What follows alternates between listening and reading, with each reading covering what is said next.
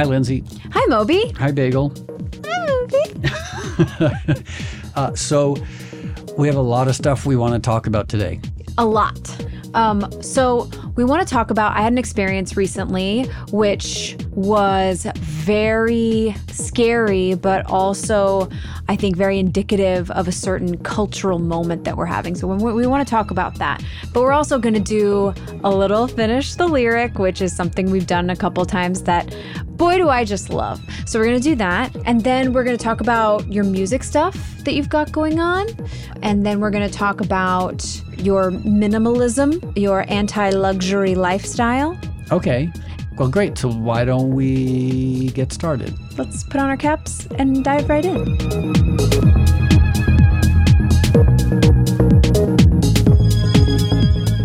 Okay, so I thought it would be really fun to do a little finish the lyric. Which we've done before. We've done it many times before, but it tickles me every time we do it. I think we've done it twice. Well, yeah, but it, it tickled me both times then. Um, this is from one of the most popular songs, maybe on planet Earth right now. Okay. N- now I'm nervous. Well, don't because it's all for fun, and you don't listen I'm- to top forties, No, but so it's it's okay if I you don't it's know. okay. Yeah, I guess it's. I've now admitted in public that I don't know anything. I know some names of contemporary musicians. You I've know heard, names, you have your respect, but you I- don't necessarily. It's not your on like your Bad Bunny. That's a that's a band. That's that's a very uh, a, a rabbit that ignores all the rules. Um, it's well, like one of my favorite Thirty Rock lines is Liz Lemon. Someone has accused her of not being hip, and she's like, "I'm hip. I like bands like Amy Grant." Okay, no joke. Amy Grant was like the only CD I had for about two months when I first got my compact disc portable player. Did she do the song "Baby Baby"?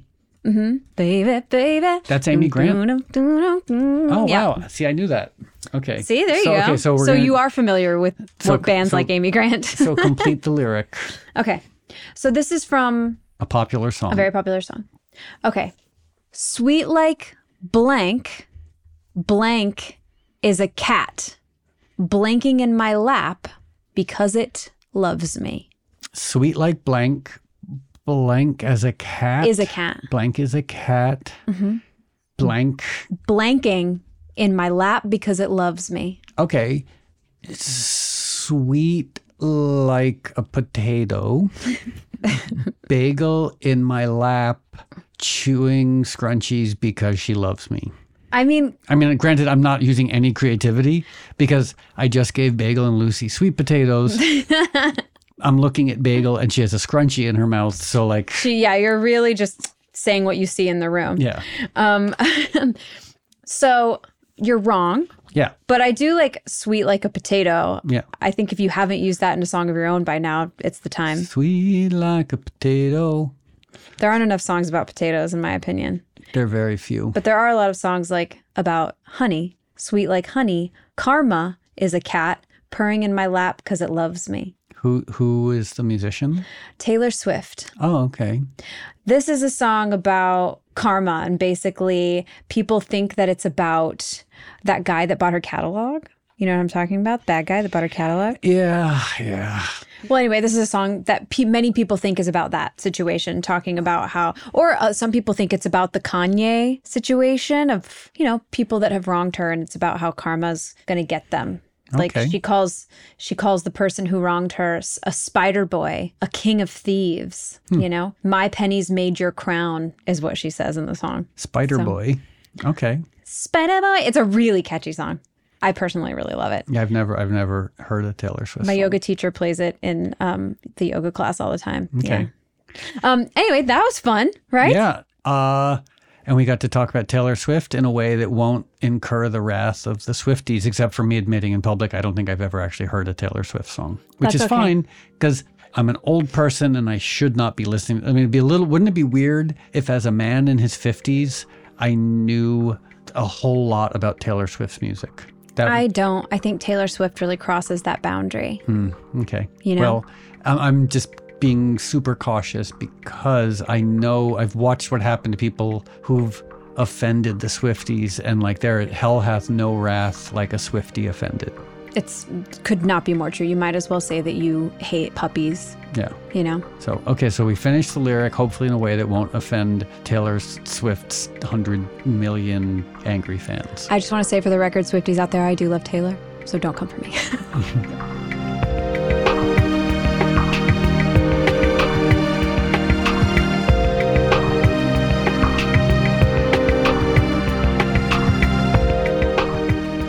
So, you want to talk about anger. I do. Well, I had an experience recently, and I've had a few, but one recently that really shocked me. I wasn't necessarily scared, I was just shocked.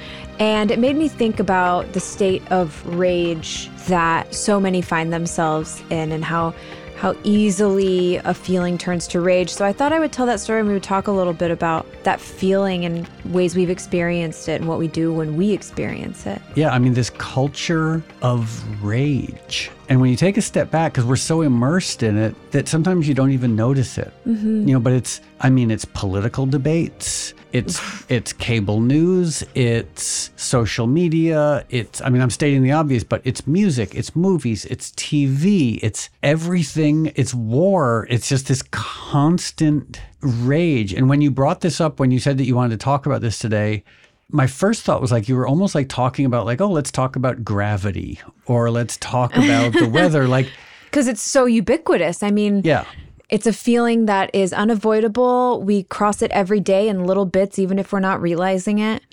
so i want to hear your story and also just a little caveat of sorts so i when i knew we were going to be talking about rage i went online and i did a bunch of research so I'm I, so excited about I don't. it. I don't know if any of it's relevant or interesting, but th- uh, there, luckily there've been a lot of scientific studies done on rage, and so I've done my dilettantish research, and I will share them with you once we're done with our stories. Okay, that's great. I'm really excited about it.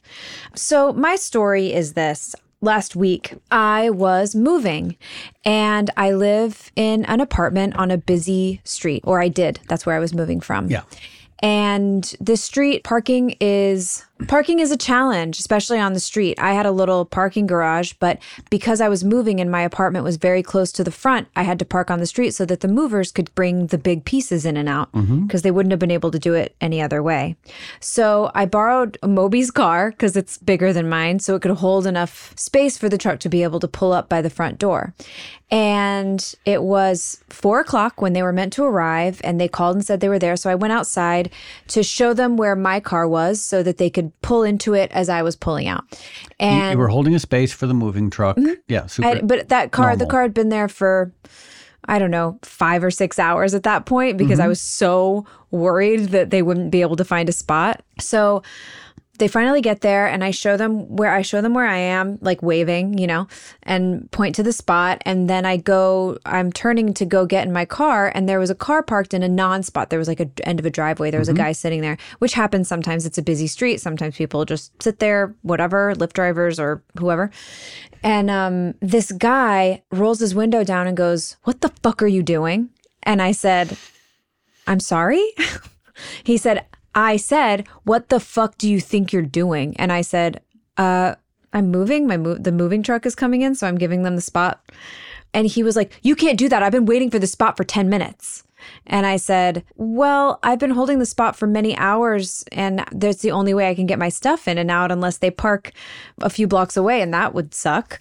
And he was like, Not my problem, bitch. And I was like, What? And he gets up out of his car, and I thought he was going to hit me. He was red, almost purple in the face, having this emotional experience, was yelling, so angry because he couldn't get the spot that he'd been waiting for for 10 minutes. I, I was really, for a moment, like looking around in case he came after me mm-hmm. to see if there was anyone else there that I could like call for help or something. Because I, really thought that he was going to lunge for me because he was in the stance, his face was red, he was yelling. It was really scary. He had this deep rage experience. And then eventually I was like, okay, well, this guy's being insane and I'm not going to give him the spot. So then I just told the movers to pull up next to my car and double park because that was the only way to do it. And eventually he goes, "Oh, so you're not moving?" And I was like, "No, I'm I I I, mm-hmm. I have to get my furniture out, so no." And then he was yelling profanities and crazy stuff as he like skidded away Like if somebody would have been on the other side of that truck, he would have fully hit. It was just very dangerous and very, very scary. And it made me think about this feeling of rage that is so overwhelming and almost intoxicating to act on at times. Like there was almost a kind of bizarre glee in his eyes as he was kind of indulging this feeling of rage on like a random lady on the street at four o'clock on a Wednesday. Like it was just really, really bizarre. And I was scared. I did think he was going to hit me. And for what? So that he had a place to park so he could go to get a coffee? Like it was just so it was just so weird. And uh, so it got me thinking about the kind of general states of rage that people are in. And I'm sure on some level, our species has survived because of rage and anxiety, continuing to propel us forward and innovate and whatever it takes to stay alive. But we don't need that anymore. And rage feels like a kind of ancient feeling that's no longer necessarily useful because it doesn't really accomplish anything. Yeah, anyway, you're getting you're getting to some of the research that I looked at, and um, Wait, do you have a rage story? well, I've got my own personal rage stories where I've been enraged by things, and in hindsight, I don't understand what I was so mad about. Mm-hmm. But of course, I've been on the receiving end of rage. The, all the ones I can think of are also car related. And I was trying, I was like, oh man, like it's kind of like you're the band and you come out and open with a Beatles song. And I'm like, oh yeah, well, I'm the, I'm like the warm up act going on afterwards. Like your story is so dynamic. My stories are not as good. So basically, okay, I think of one, I thought of one, and this, there's a weird variable to this where I well, I was making a right turn onto a, a road, Beachwood Canyon, and there was some guy making a left turn through a red light. So he's doing something illegal, which, because to state the obvious, you're not allowed to go through a red light and you're not allowed to make a left turn through a red light. Yeah. And I was making a legal right turn on red. And as I saw what he was doing, I honked. Say, like, what are you doing? Like, That's very dangerous. this you're about to hit me. He followed me home. yeah, miles and miles. Like he stayed on my bumper for miles and miles and miles. And as I pulled into my driveway, he pulled alongside me and he came up to my window and started punching my window. And I rolled my window down a little bit with my phone. I was like recording it and I was like, you know, I'm uh I I, I lied. I said I'm live streaming this. Truth is I don't know how to live stream. But I said like I'm live streaming this. Like this is being documented. Like people are seeing what you're doing. And he was and I also had I had a video camera, I had a security camera outside of my house, outside of my driveway. This is when I lived way up at uh, Wolf's Lair.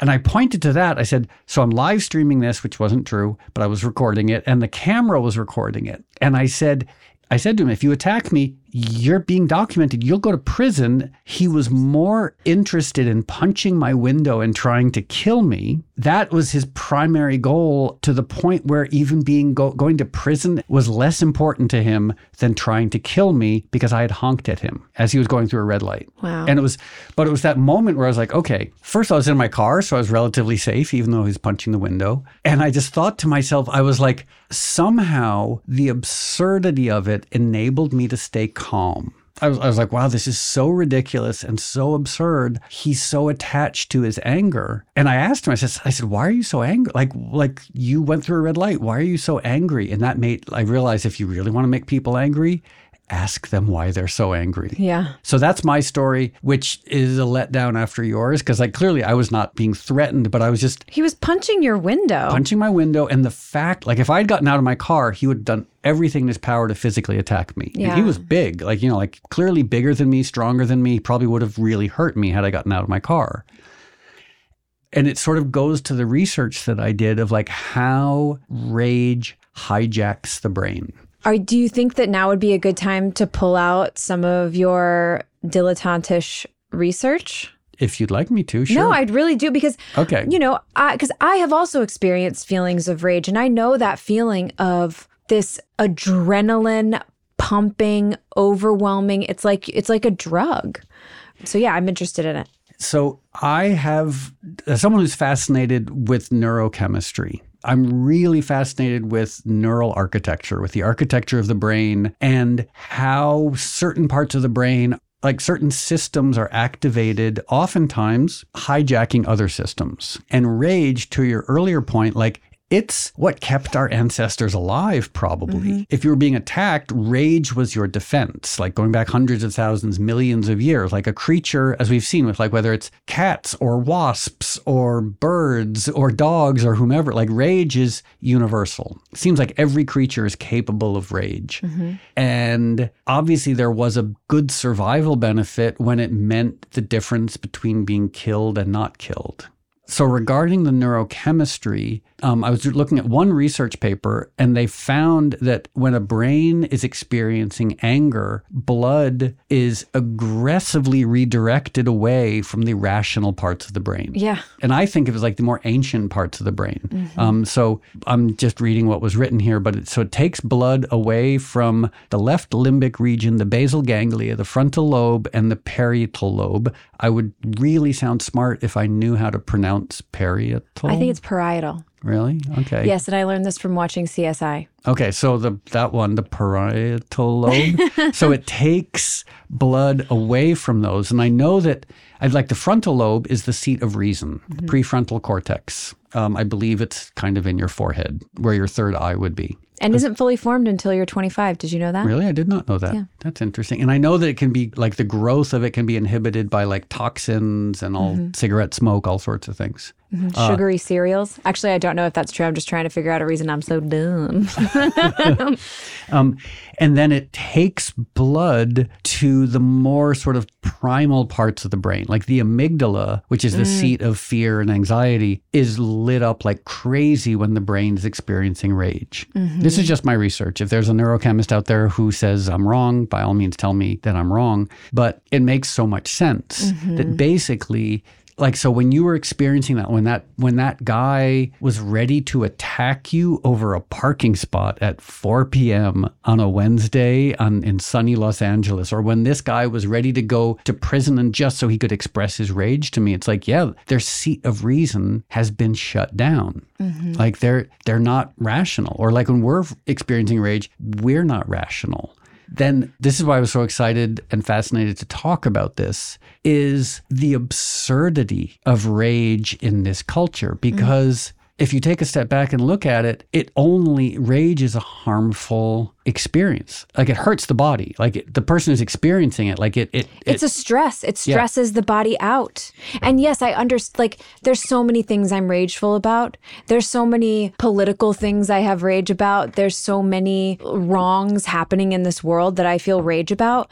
But my rage doesn't make it better. The only thing that would make it better is the rational part of my brain actually doing something about it. But it's really hard to do when I'm in my rage place, you know? Well, that's, yeah. And I, I wanted in a very helpful, hopefully helpful way for us to talk about how to address rage. Like, what are some mm. healthy ways for us to deal with it when, or someone listening to deal with it when they experience rage? mm-hmm. or just intense anger. And what I, again, in my research, but also in my experience, is our brains and I think I've talked about this before, but this is something that fascinates me so much. Our brain, it's so complicated, this phenomenally intricate computer but it has no direct experience of the world. Everything the brain thinks, everything the brain feels, it's a result of chemicals. Yeah. It's from adrenaline, it's from dopamine, it's from serotonin, it's from, you know, all these impulses being fed to the brain. And the brain has had three and a half billion years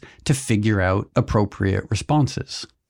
And for most of those three and a half billion years, the brain responded rationally. Mm. Like when the brain was flooded with catecholamines, that's what causes rage. That it's like the adrenaline. That's uh, the chemical that causes it. The class of chemical, yeah. Okay. It's a fun word. Catecholamine. Cat, cat, I, am just proud of myself because I couldn't say per, per, per, parietal. Parietal, but I can say catecholamine, except I'm probably pronouncing it wrong too, but I, it just sounds nice, catecholamines. So the brain is flooded with these chemicals, and for three and a half billion years, it was right. Basically, meaning if it was flooded with those chemicals, it meant there was a threat. There was a, a threat to everything, and you had to respond immediately and accordingly. But now the brain is flooded in what's the word I'm going to say? Catecholamines. Yeah, the brain is flooded in catecholamines when someone takes your park or so when someone has a parking space you want or Yeah. when someone bumps you in a nightclub or when we read something on social media. And the brain is like okay this mechanism has served us so well for three and a half billion years. How could it be wrong? But now it's always wrong. Mm-hmm. Unless you're walking down an alley and someone tries to stab you. You know then the catecholamine response would be correct Yeah. but that's point oh oh oh oh oh oh oh oh oh oh oh oh oh one percent of the time. And the truth is, if something was a true physical threat, I don't think I'd respond with rage. I'd respond with either like fight or flight. You know, like if a bear attacked me, I wouldn't be mad at the bear. I wouldn't scream at the bear. I'd be like scared. I would be pretty mad at the bear. So that's what really fascinates me is that like the consequences it's war. It's rape, it's violence, it's I mean how the hospitals are just filled with road rage incidents with every everything is rage and it's always wrong. It's fascinating, but also everyone has their survival mechanisms. They just want to survive. And when I think about this guy who I thought was going to hit me because of a parking spot, I was like, I wonder what happened to him today. I wonder if maybe he was going to meet a potential business partner for a deal that might get him enough money so that he could pay his rent the next month, or if he was going to meet with his ex wife who he's been paying way too much or not enough child support to, or you know what I mean? Like he was having some survival situation. So here's but the then thing. I became the one that he projected all of that onto, whatever Okay. it was. So I appreciate that you're being you're willing to even extend a little bit of sort of understanding and kindness to him, but Well, I'm not. It's not kindness. I No, think kindness and understanding aren't necessarily the same thing. I think he's an asshole, and I Yeah. called him a dick twice. Yeah. Um, but here's here's the thing that I will and I really appreciate you're trying to you know, we'll say like understand or qualify his anger. But even so it doesn't excuse it, but more likely nothing happened. yeah. More likely, and this is what is also so interesting that we're not even aware of, is our ancestors, they spent a lot of time being bored. They spent a lot of time sitting and doing nothing. And as a result, their parasympathetic nervous system was pretty dominant. So if they were angry, it was for a good reason. If they were anxious, it was for a good reason. If they were afraid, it was for a good reason. But the majority of the time, they sat there looking at some trees, or they sat there looking at a field, or they just, it's like a lot of sitting and resting. Mm-hmm. So the guy who tried to attack you on the street is probably just a normal person where he woke up after a bad night's sleep, possibly medicated, immediately grabbed his phone and started like looking at information that like made him angry off the bat or like upset or, or even at the very least stimulated, you know, in a way that he felt like overwhelmed. Mm-hmm. And then for breakfast, had some food that didn't nourish him and maybe some coffee and some sugar that also excited in a bad way his adrenal system creating catecholamines and then gets into his car and is thinking about like all the things that are wrong. He hates his job. You know he feels unhappy. Then he gets to work and he's disrespected at work and he doesn't feel like he has control and he's worrying about money stuff. And then he goes to lunch and he eats food that makes him even more agitated like he has like a hamburger and a milkshake. So by the time he's reached you he's just in a state of constant agitation but nothing's happened um, i saw an acupuncturist a few years ago who practiced like traditional medicine uh, he was a vegan so he wasn't using like deer hooves and stuff but he was talking about this about how not just Western culture, but human culture at this point is a state of constant agitation, and it's not how we're designed. You know, we're designed to rest a lot. We're designed to sleep a lot. Like our ancestors, it got dark, they went to sleep. It got light, they woke up because you couldn't walk, you couldn't do anything at night back then. So we're just, and that agitation manifests as depression when the agitation burns us out. Mm-hmm. It manifests as anxiety and it manifests as rage. I'm so glad that you brought this up 'cause I think it's such a fascinating subject. It's also, and I, I, I noticed it a lot in the pandemic, how many people attacked flight attendants or mm-hmm. or servers or people working at the grocery store. There was a story about a woman who had to duct tape a guy to his seat Yeah. because they couldn't get him to calm down because he kept groping and trying to assault the flight attendants. Definitely. And it comes down to the control aspect. Like when this guy wanted your parking space, he was like, How dare you prevent me from controlling my environment? Mm-hmm. And maybe that's why cars, maybe this is self evident, but maybe that's why cars feature in so much rage because for a lot of people, a car is control. And it's this mm-hmm. fascinating paradox where, like, the car is control in a barely controlled environment. Like, you're in your car that you control, but you're in traffic, which is completely out of your control. And so, like, people are like, I control this, but I don't. So, thus, road rage, like these I, examples of people shooting each other because they didn't like the way the other person was driving. How do you even wrap your head around that? Yeah, because I think about, you know, being on an airplane. You're obviously incredibly out of control on an airplane. You just got to sit back and let them do their thing. But I also think about politically and people having so much rage at drag queens and trans children that they want to harm them and keep them, you know what I mean? Like, why? Because Yeah. you don't understand it, because it makes you feel out of control. And that was the the evil genius of Trump was playing into that. You know, recognizing there are all these like frustrated, angry people. All he had to do was show up and be as angry as they are, and they're like, "Oh, he's our savior." Because it's the magic formula of you think the world is evolving past where you are, and I'm going to make sure that I show you how much that is true and how angry you should be about it and what to do to prevent becoming irrelevant. Yep. So then it leads us to my one of my guilty rage rabbit holes is like the world of politics mm-hmm. or animal rights or climate change. And all of these things are terrible. Yeah. you know like the like the way animals are treated is terrible. The way people treat the environment and the climate is terrible. The way people treat each other is terrible. Our political system is broken and dysfunctional. And so one could argue that rage or anger is a rational response to these things mm-hmm. except that it's pointless. It's that old expression what is it?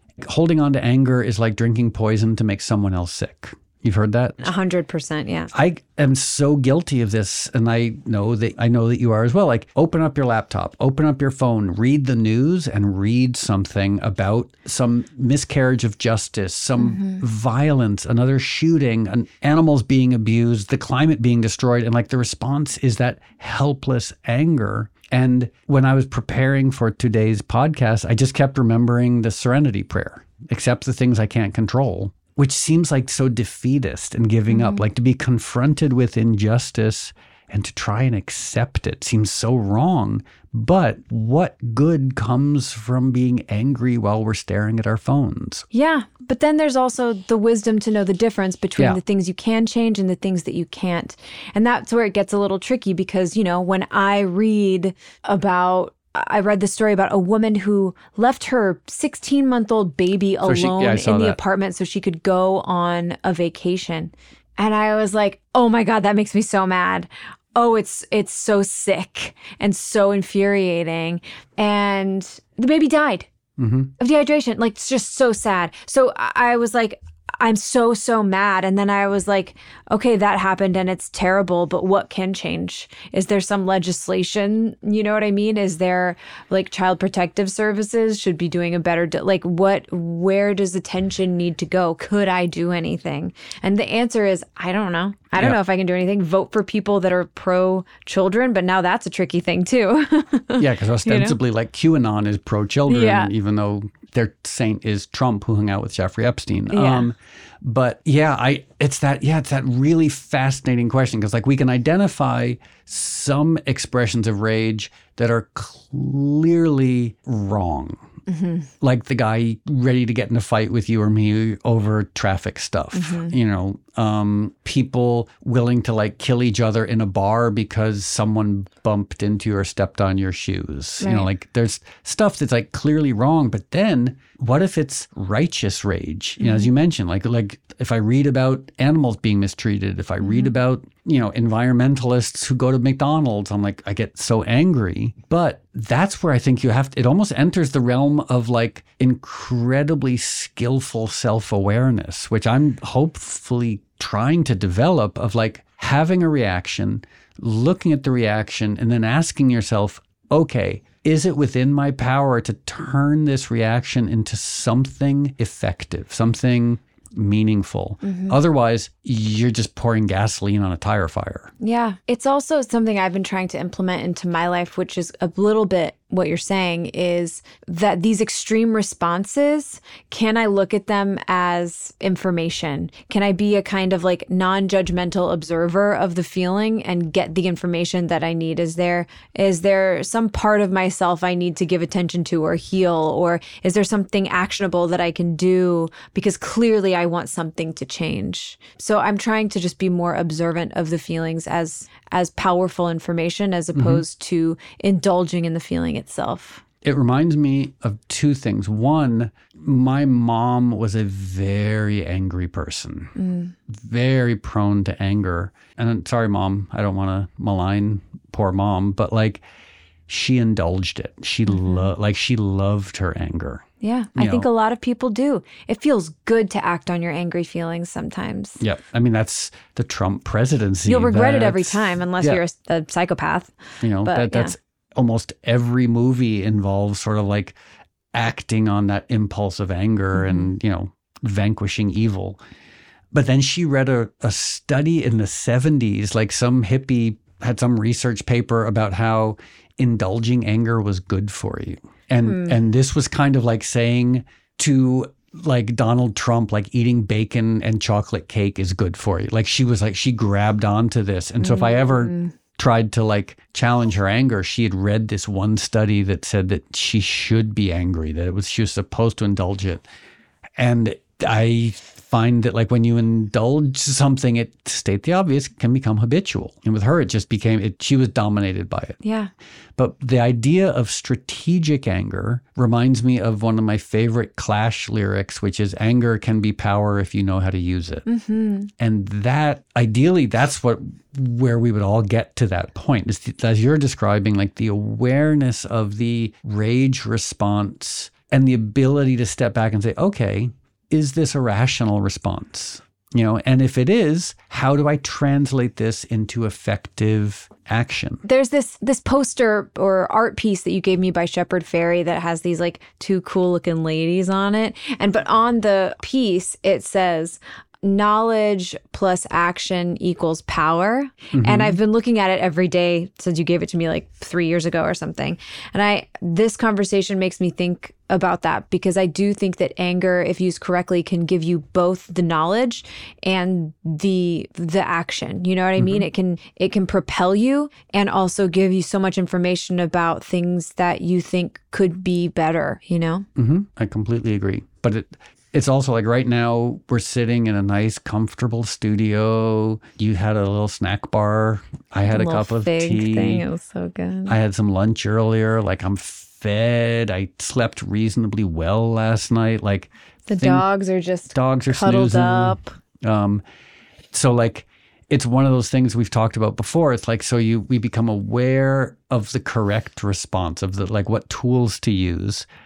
But I wonder how well I'll be able to hold on to this the next time I'm filled with rage over something. It's so hard, but something that I realized is that you can't do this kind of thinking or this kind of work if you're triggered, which is a lot of time times the only time you'll think about yeah. I don't want to feel like this anymore is when you're feeling like that. And I think that if you can do the work when you feel fine, when you're safe, and when you're calm, if you can do that kind of like reframing before something happens, that's the only time you can really exer- exercise that muscle, you know? And one thing I'll add to that, because I agree completely, is having a planned, almost like emergency response. You know, like knowing, for example, we we do it all the time. Like if you're a performer, you practice before you go on stage. Like you don't say to yourself, "Hey, I'll figure it out when I'm on stage." Like you make sure the songs are written, the choreography. I don't know, I don't know choreography, but like basically, Though you should start incorporating choreography into your no. uh, or like I guess martial arts, like they you you practice in a calm environment before you're, or even the military. Like you, the idea is you practice, practice, practice, so that when you're confronted with the adverse situation, the stressful situation, you're prepared. Mm-hmm. So for me, and I'd love to hear if you have any skills or that you rely on, but for me, one of them is the simplest question that's always available to me. If I'm anxious, if I'm depressed, if I'm filled with rage, whatever, is what's actually going on right now? Mm-hmm. Because that I can always get there. It's not too aspirational. It's like, meaning what's going on? Like, if I'm lying in bed and I'm angry about something, I'm like, okay, what's actually going on? Mm-hmm. You know, where am I? What do I see? What do I like? What does what does my bed feel like? Or if I'm mm-hmm. sitting at my laptop and I'm angry about something, I'm like, okay, I'm at my kitchen table. Mm-hmm. I'm fed. I'm comfortable. I can see trees. Um, you know, this is actually a safe place. And that is my that's my easily accessible way of diffusing a lot of irrational, unhealthy stuff like rage and anxiety. Mm-hmm. I've noticed in my relationship with my boyfriend, things will start to go a little askew. And he'll be like, I just want you to notice that you haven't taken a deep breath in like two minutes. Yeah. And I will take some deep breaths and realize that my uh, my whole body shut down to the point where I was only getting these little tiny shallow breaths and if I can take a moment to just breathe and kind of trick my body into deep breaths it starts to kind of have a, a reverse reaction where my body starts to act like I'm calm because I'm taking breaths like I do when I'm calm Mm-hmm. Because I can't ask myself a question when I'm in one of those feelings or in, in that space. I mean, when I'm in that space, I can't ask myself what's really going on because I don't know. Because I am so out of the room that I can't have that rational conversation with myself quite yet. My first step has to be can I take enough deep breaths to where I remember that I'm a spirit in a brain, in a body on earth, in a mm-hmm. universe? Like, I just, you know, Yeah. the physical thing has to get me back so I can talk to myself. Which is funny because to me, the simple question of like, where am I? What's going on is more like the idea of breathing. That seems like too ambitious. If I'm filled with rage or whatever, I'm like, okay, slowing down to breathe. If like, again, if it works for you, great. But to me, that's almost like higher level. Well, I can't do the thing that you're saying of I can't get my brain to function that way until I have been able to calm my nervous system down a little bit. Hmm. I would say if it works, Whatever works. And you have to Yeah. try it out because I've tried the one thing, didn't work, tried a different thing. Oh, that's a little bit helpful. But also I was with someone that was able to kind of like help Yeah. me with it. I don't know if I would have come to that on my own.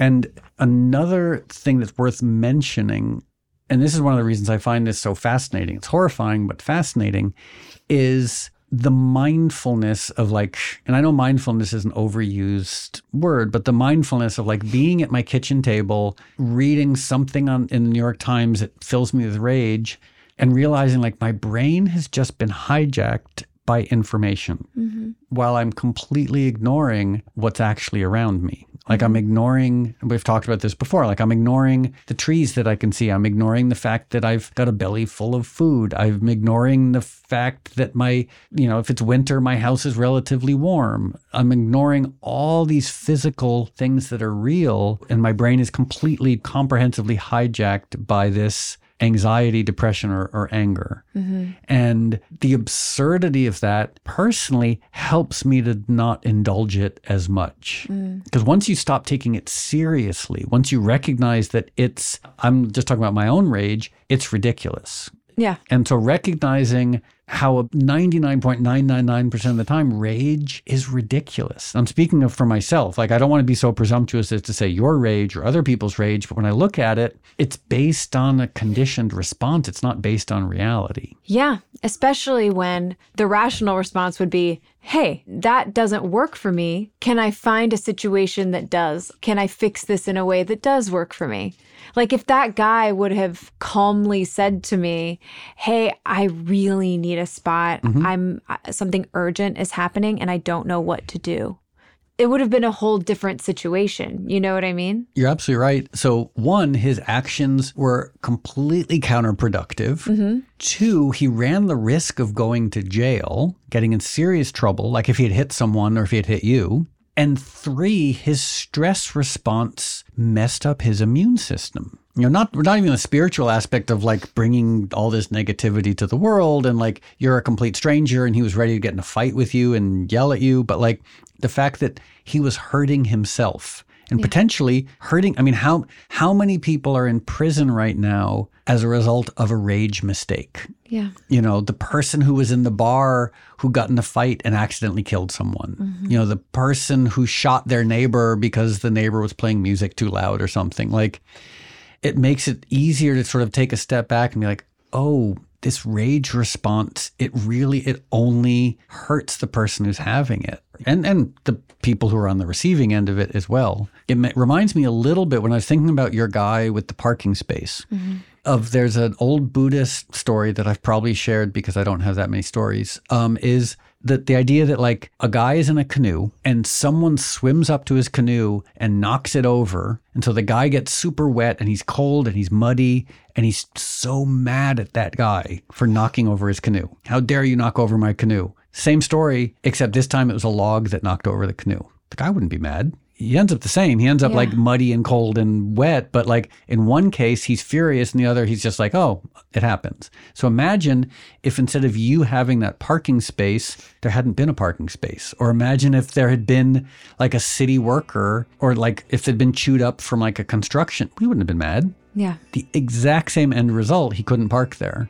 Okay, so now good. Now we're both enlightened. Um, well, you know, the next time we've transcended rage, we've transcended base human impulses, and we are now existing in the plane of angels. And if you dare challenge me, I will mess you up. I will punch you on the street at four o'clock on a Wednesday.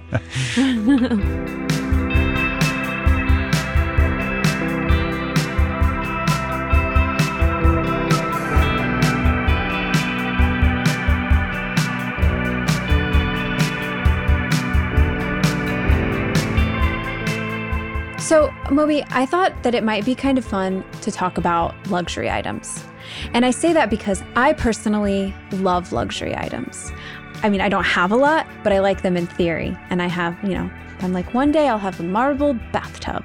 You know what I mean? Stuff like that. I'll go on a cruise to Cancun. Okay, not that, Ugh. but you know, something nice. I'll go on the, I'll go to the a party on the Danube, or if that is a thing. um, I love the idea of luxury items personally. I'm just but, thinking of other places like that have the ooh sound. You know, like you could go to Tulum or Cancun or the Danube or inner tubing on the Danube.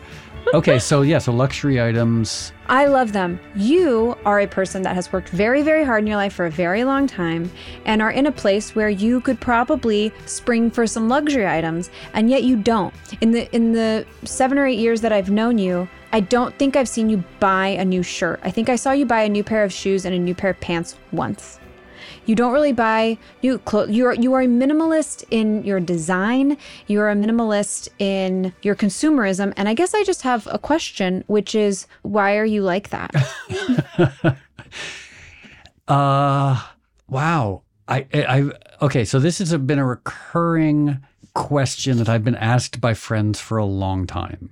I mean, it started even when I was living in my abandoned factory in the late 80s. My cousins came to visit me, and I remember my cousin Ben, who was pretty young at the time, he was like, Why do you live here? It's scary. And I was like, oh, I guess he's right. Because I, I mean, I was broke. I was making $2,500 a year, but I could have afforded something more than squatting in an abandoned factory. I could have moved home. I could have lived with my grandmother. I could have lived with some friends, but instead I chose to live in an abandoned factory with no heat or I didn't have a bathroom. And it was in a crack neighborhood and it was violent. People got murdered there but I loved it because it felt right. And I, mm-hmm. I don't, so it's very subjective. So when he said that, I was like, oh, objectively, I understand why he would say that. Like it was a scary neighborhood, a scary, weird old building.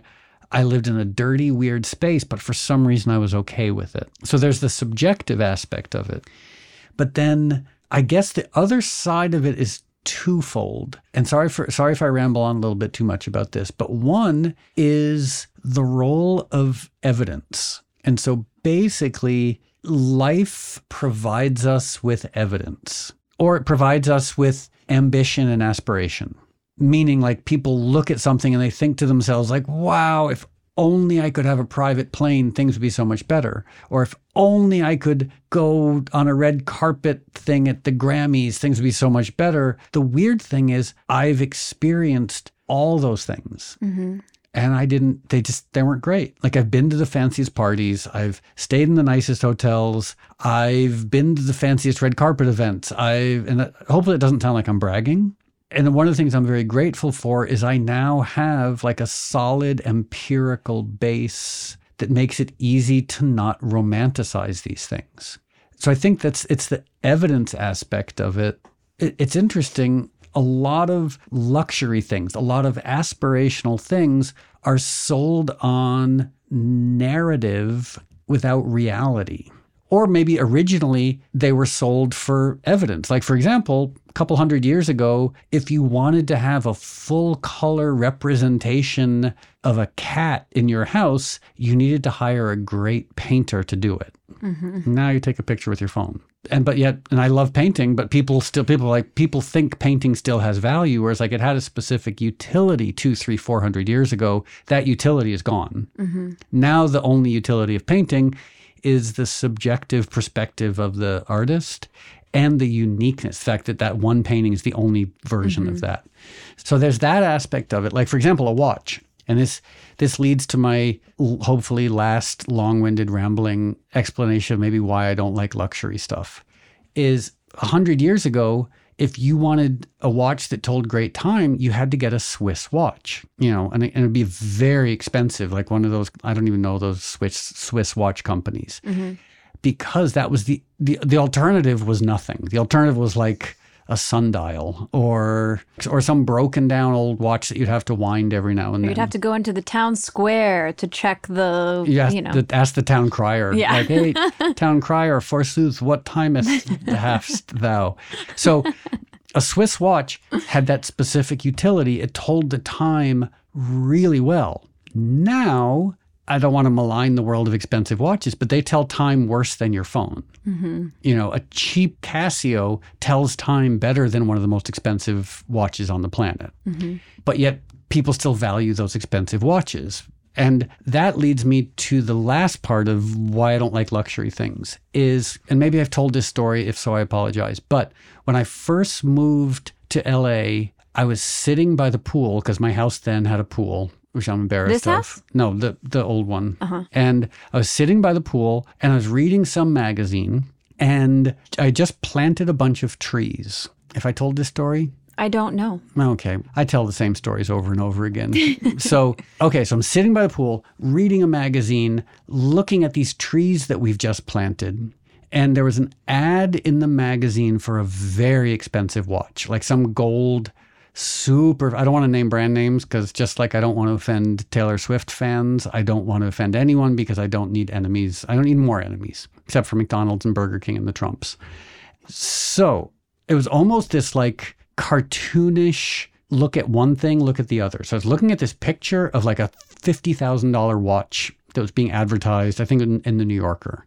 Mm-hmm. And then just past it was a tree that I had just planted. And the tree was $20. And I looked at the watch, $50,000. And I looked at the tree, $20. I looked at the watch, $50,000. And the tree, $20. And all of a sudden I realized, like, here's the watch. It's dead. Like, it is pointless. Like, it tells time worse than my phone. And it's heavy. And it's literally dead well, I don't know about dead because dead implies that it was ever alive, but like it's made out of metal, which is fine, but it's never, it doesn't do anything. You know, it serves no, it has no remarkable purpose as opposed to the tree, which was $20, could be there for the next 150 years, turn tons of carbon dioxide into oxygen. It can bring nutrients into the soil. It can cool the air. It can provide home for insects and birds and pollinators. And I just had this moment of why in the world is the tree like 10,000 times less expensive than a dead watch? So that was a big part of it. I was like, it's the utility of things. Yeah. Uh, Wow, I feel like I've rambled on for 500 hours now. But like, so it makes it easier to reject it when you've seen it up close, you've seen it firsthand, and you've seen that it simply doesn't work. Yeah. Granted, I could occasionally buy a new shirt. But the shirts I have are fine. They only have some holes in them. like this one doesn't got That's too got many. some holes up top. That said, I still now want to just go party on the Danube. or other places with the U sound. München. München.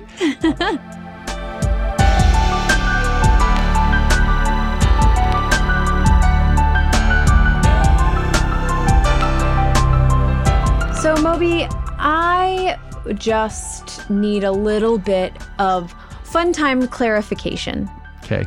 So, you are an unbelievably prolific music creator, which is so cool and so fun to watch. And it's amazing to see these singers come over and you're constantly creating and you are finding new and interesting places to put this music. And sometimes, even though I'm very aware of your work, don't know all of the things that you have going on. And i if i think if i don't and i'm with you most days I, that people listening may not also. So i thought it might be really helpful if you can kind of talk about what you have going on musically right now and what's coming up and just give us a kind of state of affairs of the musical world of moby.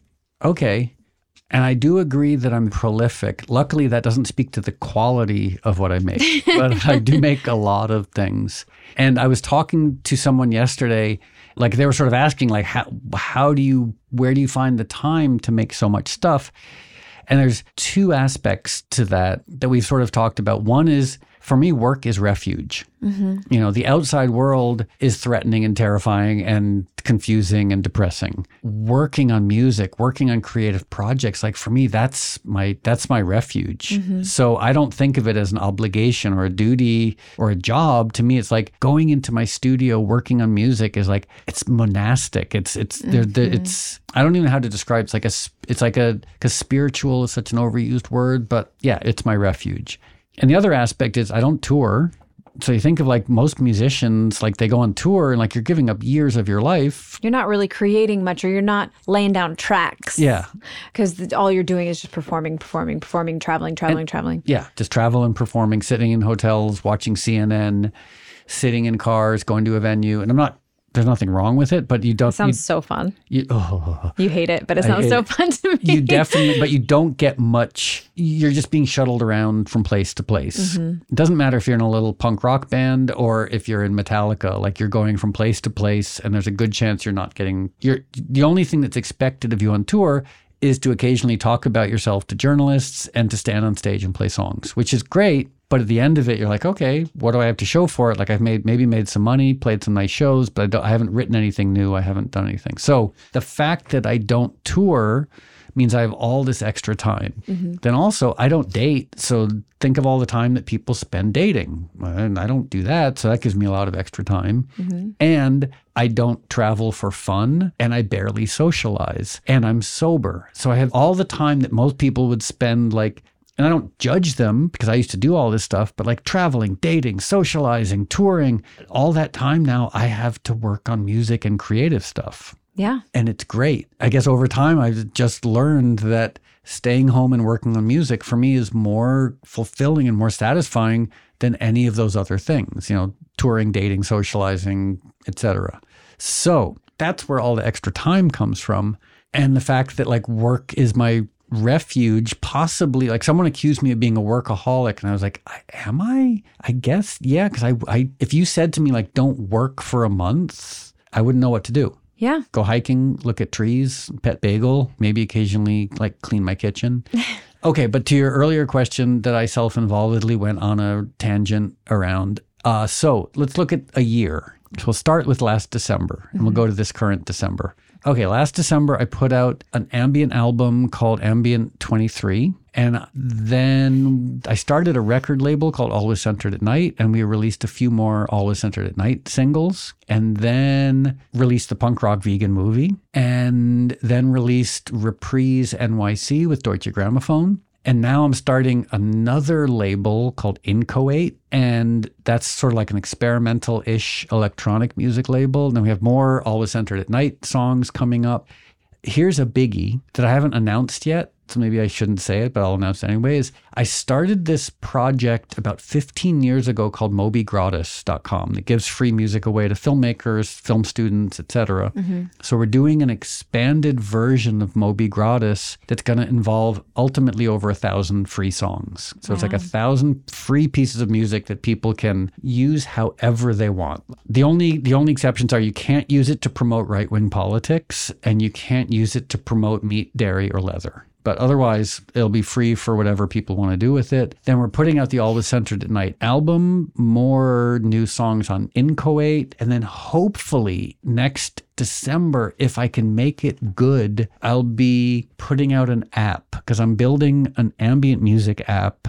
The only problem is I don't know if it's good, meaning I don't know if it's better than just streaming ambient music. So we're working on that and if i if we can make it good we'll release it and if not it will never see the light of day because there's already lots of ambient music to listen to so that's i'm sure there's more but that's december to december That's a lot. That's a lot of things because all of those things are not just one thing. Like in Always Centered at Night, there's constant work being done on that. And mm-hmm. when does the final album? Is there an album that will come out of yeah the, the album is going to come out i think in november what is the so the label is Always Centered at Night. So what will the album? It will be mm. all of the tracks that have been released on always centered at night thus far compiled in one place. What will you call the album? always centered at night volume one. Does that Oh, seem it'll okay? just be by volumes. if that's i mean i hadn't really thought about it but probably Pro- probably. um, no, I just didn't know if because I'm still learning sometimes if if a label is the name of the you know what I mean. I just didn't know if there was some sort of difference because if you're under Deutsche Grammophon as a label, you're not going to call the album Yeah. Deutsche Grammophon. You might call it Deutsche Grammophon like whatever volumes if they did that. But yeah, I don't know. I'm just trying to understand. Yeah, I guess it, you're right because in this way, like Always Centered at Night, it's the label, but it's also sort of the artist. Yeah. So it's like Always Centered at Night as the artist track name featuring Moby and Lady Blackbird or Moby and Danielle Ponder or whomever or Serpent with Feet. But it's Always Centered at Night is the label, but it's also a little bit an alter ego, I guess, because I'm I'm also the musician on all the tracks. So I guess mm-hmm. it's also sort of me. I think it's very cool. That's also something that I love about the way you work and the way you do music is that you aren't necessarily tied to convention. You kind of just do whatever you want to creatively, not in like bratty child way, in a way of like if you have a creative impulse, you are very good at making it happen to completion, which is a very rare thing, I think. I don't think a lot of people do that. Well, part of it is because the music landscape, the commercial music landscape, is it's geared towards 19 year old pop stars. Yeah. I'm not criticizing it, but that's just that's the musical landscape. And I am not a 19 year old pop star, which makes it easy for me to ignore the sort of like conventional way in which people release music. Mm-hmm. Because I certainly can't compete with that, nor would I want to. So it just means like, oh, okay, well, I'm not a 19 year old pop star. I don't want to be a 19 year old pop star. I don't want to release music that way. So I'm just going to release music however makes sense. Like the ambient stuff, like the first ambient, long ambient record, we just gave it away on the Little Pine website when Little Pine existed. When the focus is making music and not necessarily trying to monetize it commercially, it creates complete freedom in terms of releasing things. Oh, also, I left out a couple other things. So there's um, an Australian producer named Luude who did a song with me and Issey Cross. And that was a surprisingly successful, almost pop drum and bass track. Luude, like Quaalude? L U U D E, yeah. cool. And then I also did a song with uh, Nicola, who's the singer from a French band called Indochine. Oh yeah, yeah. So there's there's yeah there's a lot there's been a lot going on, and I understand why no one apart from me would be aware of the majority of it. And don't forget our album about an opera about a rat with corn on its teeth smiling.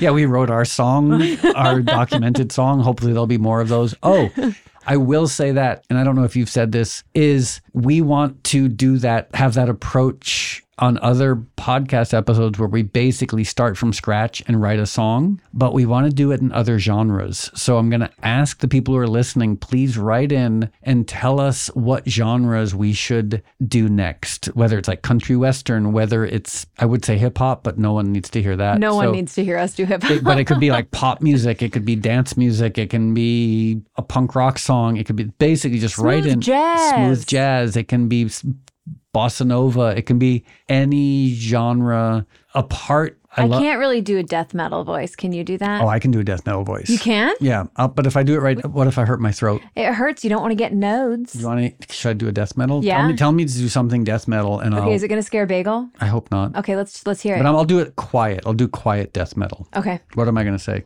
Don't throw my baby out the window. Don't throw my baby out the window. Ding, ding, ding, ding, ding, ding, ding, ding. Yeah, no, I like that. I think. Okay. It's, okay. It's also if I was to ever like if they remake 30 Rock and if Jack Donaghy and Devon Banks have a deep voice competition, maybe with Batman. I could break out my Batman voice. Linz, my name is Cornman. My name is Corntooth. My my name is Corntooth.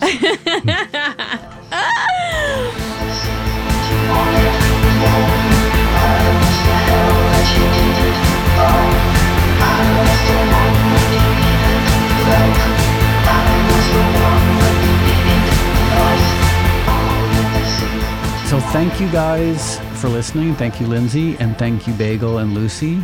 Before we f- say goodbye, I wanted to say regarding rage, regarding emotions, is one, I would say to, to anybody who struggles with these emotions, like one, know that you're not alone. We all struggle with them. But also, if you're really plagued by depression, anxiety, anger, any of these, you know, really potentially destructive emotions, there are lots of resources, you know, and so one, recognize that everybody experiences these, but if you're really, really having a hard time, please look into all of the resources that are out there that are available.